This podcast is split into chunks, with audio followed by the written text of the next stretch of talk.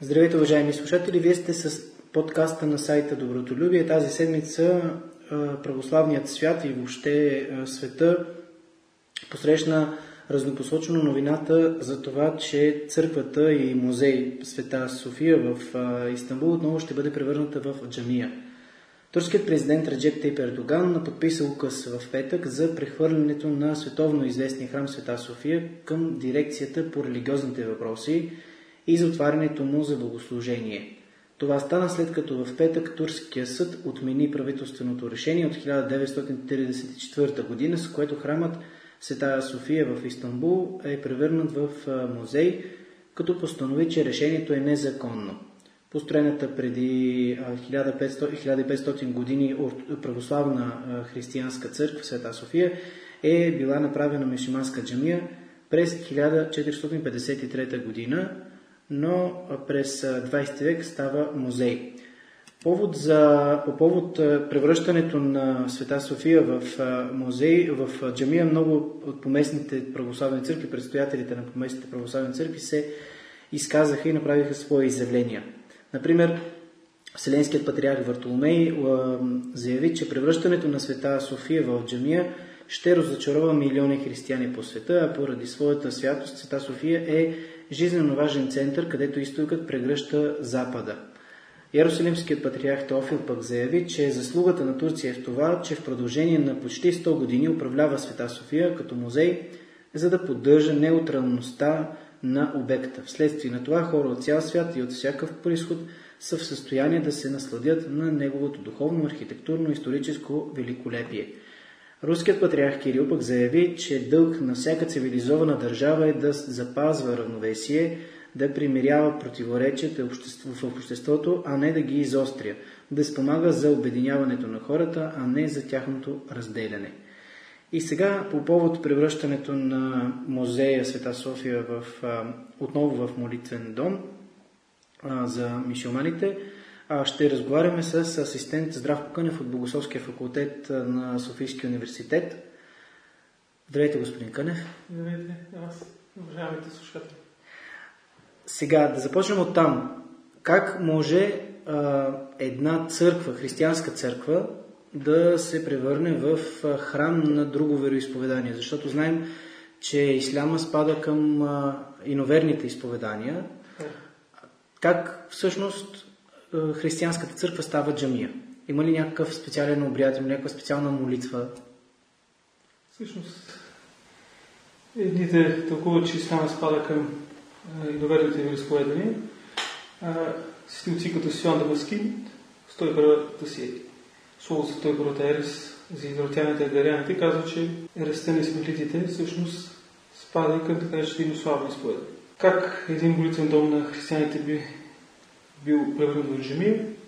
Това става, когато вътре има специален ритуал, на който духовният лидер, бил то мифтия, имам или мюезин, прочита така наречения призив за молитва Езан, в който прославя самогъществото на исламския бог Аллах и прославя пратеника на исламската религия, пророка от пустинята от исляма Мухамед. А защо когато мисюманите завладяват част от християнския свят, това е Близки изток, Израел, Турция, Балканския полуостров, те много често, даже почти винаги, като отиват в някакво населено място, така, взимат църквата, която е там построена, ако е християнска, дали православна, римокатолическа или арменска, това в момента нали, няма значение. Те взимат сградата и я превръщат в а, а, джамия. Защо всъщност те а, така, не строят свои храмове, ами а, ги превръщат, т.е. християнските в, в техни? Разбира се, по-лесно, когато си някъде нашественик, за вземеш чужда територия. Знаете, че в исляма, особено по-консервативните изповядащи ислям мусулмани, по начин, който ние го разглеждаме, оскверняват нашия храм и по-лесно го превърнат в джимия, когато има една готова постройка. Не бива да забравяме, че наистина нещата стоят по много по-различен начин. Там близостта и спомена за монотеистичните религии и вярата в правота на всички Авраам е много по-жива и по този начин е много по-лесно да се употреби една постройка християнска или иудейска за превръщането в дом на Аллах, т.е. в джамия, място за молитва. Ами, както и въпросът тогава с стенописите, защото повечето християнски църкви са изографисани, на тях са изобразени, изобразени светиите Господ, Света Богородица. А, това не противоречи ли на ислямското разбиране за образите и въобще за светостта? Тоест как самия ислям е готов да отправя своята молитва в храм, където има изображения? Ако търсим кораничните постановки, там ясно е засвидетелствано, че няма право да има никакви изображения, особено на хора, на лица в джемиите. Както се казва, и Аллах никой не е видял, той е дух и няма как да бъде за трансцендентност бъде описан или изобразен. Разбира се, в различните периоди има и изображения в различни джамии и меджиди, по-малки храмове на исламския пророк Мухамед, но по-консервативните мусулмани не ги приемат. По този начин и стенописите, които са в големия византийски храм Света София, посветен на премъдростта Божия, второто лице на Божествената Троица Исус Христос и зоографията, която е вътре, действия на Христос, Стар Богородица Стоян Претече, са момент за разделение между християни и мусулмани, тъй като ние като християни православни не приемаме тези образи на византийското изкуство, изобщо образи на Майката Божия, на Спасителя и на последния пророк и първи ученик за вярата Сион Претече да бъдат заличени. Разбира се, в отново исламската религия, в различните течения, сунизма и шиизма, по-консерваторите в тях, изповядащите сунизма, каквито са и в Турция, не са склонни да оставят стенописите по време на исламските молитви, по време на намаза, особено петъчния намаз, който е най-важен в исламската религия. От друга страна обаче има и шиити мисюмани, които по разум до някъде казват, че и припомнят, разбира се, че в Ислама единствената жена, която е описана и посветена цяла сура в нея, в Корана, 19-та сура е сурата Мария, майката на Иса, Алмасих, така наречения Исус Христос, който е пророк в исламската религия преди идването на Мухамед. Дейсиса, който е нарисуван в стад София, за съжаление вече джамия, отново не музей, са изобразени три лица, които, три образа, които са най-почитани в исламската религия. Яхия, свети Йоан Претече, Исао Масих, Исус Христос, който е и Калима Расуалях, който е Слово на и пророк на Аллах и Негово Слово, Дух Божий и майката на Иса, Мария. Тази седмица се появи информация и за това, че вече започнали процедури по възобновяването на Света София и преподреждането и в в джамия. Например, сега Върховният съвет по религиозните въпроси в Турция проучва въпроса и предложенията поставени за стенописите и мозайките в храма, тъй като нали, според техния канон те не могат да бъдат гледани по време на мусулманската молитва и ще бъдат покрити с може би някакъв плат или с, с нещо ще бъдат покрити по време на техните молитви, за да не могат да бъдат гледани. По-специално в Света София ще бъде отворена за молитва пет пъти на ден, докато мозайките и стенописите ще бъдат отворени за туристи в определени часове на деня. Според турските медии, чужестранните туристи ще влизат в, а, нали, в джамията без билет, докато пък специални такива туристически маршрути ще бъдат създадени така, че да не се сблъскват с вярващите, т.е. да няма по някакъв начин съприкосновение. Има килимите, които ще бъдат сложени, защото знаем, че в джамиите има килими и пътеки, те ще бъдат антибактериални. И ще бъдат назначени два, два, два имама и четири муезина, а Корана ще бъде четен 24 часа на ден. Това е последната информация. Какво се чете в, в джамият? Тоест, мишманите се молят по пет пъти на ден. А, каква е тази молитва, която те изпълняват? Защото знаем, че тя, техният начин на молене и, и начинът въобще по който те изповядат вярата се различава много от нашата християнска вяра. При нас имаме таинства, имаме богослужения, а докато при тях някакси самото четене на, нали, на Корана стои някакси първостепенно. Какво четат те в а, своите молитви и богослужения? Най-важният ден за молитва според исламската вяра, това е петъчния ден. За, знаете за идеите е съботата, за нас християните е неделя, възкресението, Пасхата. Петъчния ден, според установената традиция от отново така наречения пророк на исламската религия Мохамед, според виденото, което е видял сред нощото си възнася на небето, трябва пет пъти на ден да се молят. Най-важната молитва е обедната, така наречен Джумая Намаз, в който по традиция тя започва с езана или призива за молитва, в който, както вече казахме, се прославя Тавахида или единобожието и единствеността на Аллах и пророческата мисия на Мухамед, с което ясно се отрича всички други божества и се затвърждава мнението, че Мухамед е пророк. Отново казвам според исламската традиция. Разбира се, интересно прави това, което впечатление, не е назначаването на имамите и мюезините, които и без друго отправят своите призиви за изповядащи ислама за молитва, а това, че денонощно или 24 часа ще бъде четена свещената книга на мисюманите Корана. Преди време, когато се започна това деяние за превръщането от храм, от музей в Джемия, турски президент отново беше разпоредил в Света София, Премудрост Божия, да се прочете, петък, разбира се, една сура, която е изключително важна за исламския свят, поради която при влизането на мисюманите в Константинопол по това време, с нея всъщност завладяват и храм Света София. Това е така наречена 48 сура, Алфът Победата, отново с която прославят Аллах и му благодарят за помощта, с която те успяват да постигнат това, за което са тръгнали. Може би сега връщането на Света София в джамия съвпада точно с годишното от завладяването на Константинопол. Знаем покрай а, през май месец, ако не се лъжа, или може би през април, имаше специални събития в Константинопол, в Истанбул, където а, така се м- показаха сценки от а, завладяването на Константинопол от, от отоманците. Интересно е също и друг момент. А, сега към Света София, може би към самия храм или извън него, ще бъдат сложени специални умивалници, в които мишуманите да измиват ръцете си преди да започнат молитвата.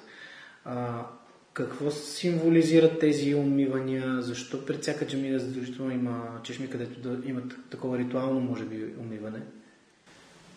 Това е едно от изискванията на Архан Надин, където преди посъбването за молитва, най-вече намаз, като основно богослужение при тях, не е различните други части на богослужение, в които се отправят различни молитви, като дуата или като различните ракети, които те използват от Корана, откъси. Мишумани са задължени да извършат едно умиване ритуално, казва се гусъл, при което трябва да измият лицата си и, разбира се, други части на тялото си, краката и ръцете, преди да влезат в чумията, заради тяхното разбиране за профанно и сакрално, то най-ясно се изразява в ислама, молитвата може да се извърши на отделно изолирано място.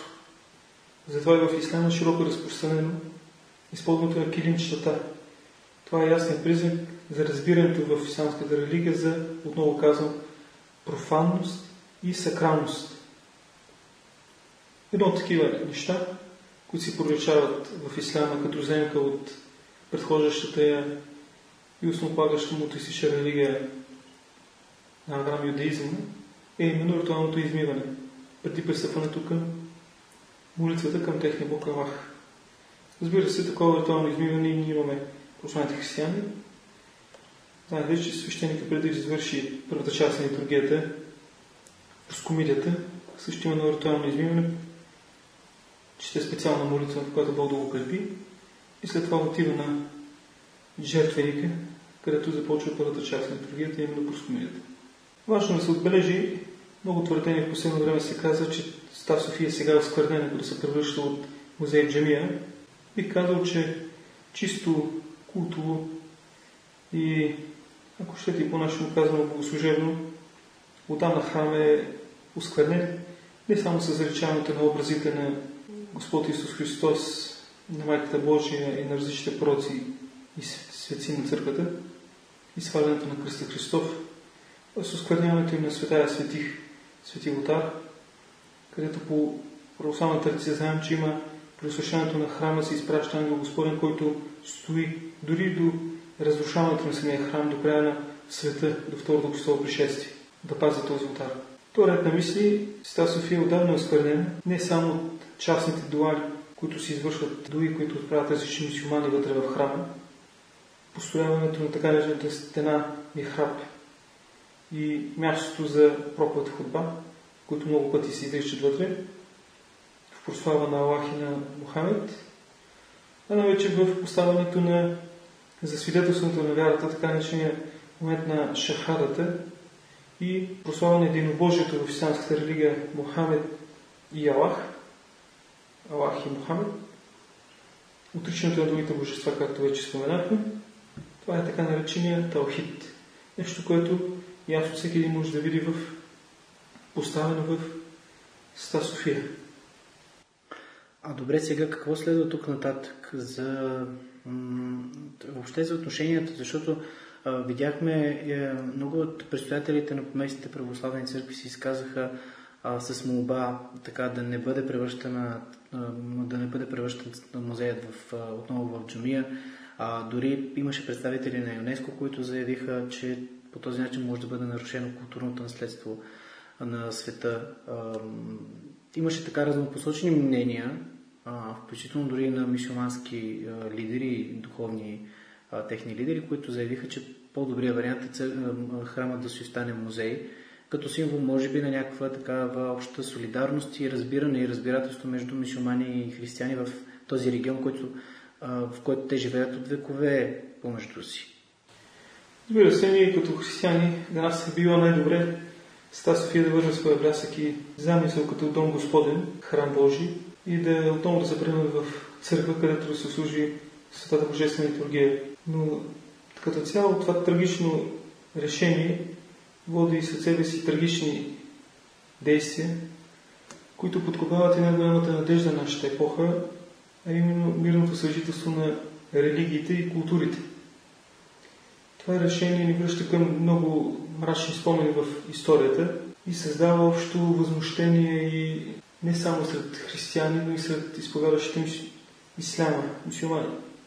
Отново казвам, че в исляма също има мусулмани консерватори, които може би се радват повече на този, този в случай тези действия, които турски президент прави, са а, така по-радостно прияти от консервативната част от вярващите, пък тези, които са по-либерално настроени, може би, са против.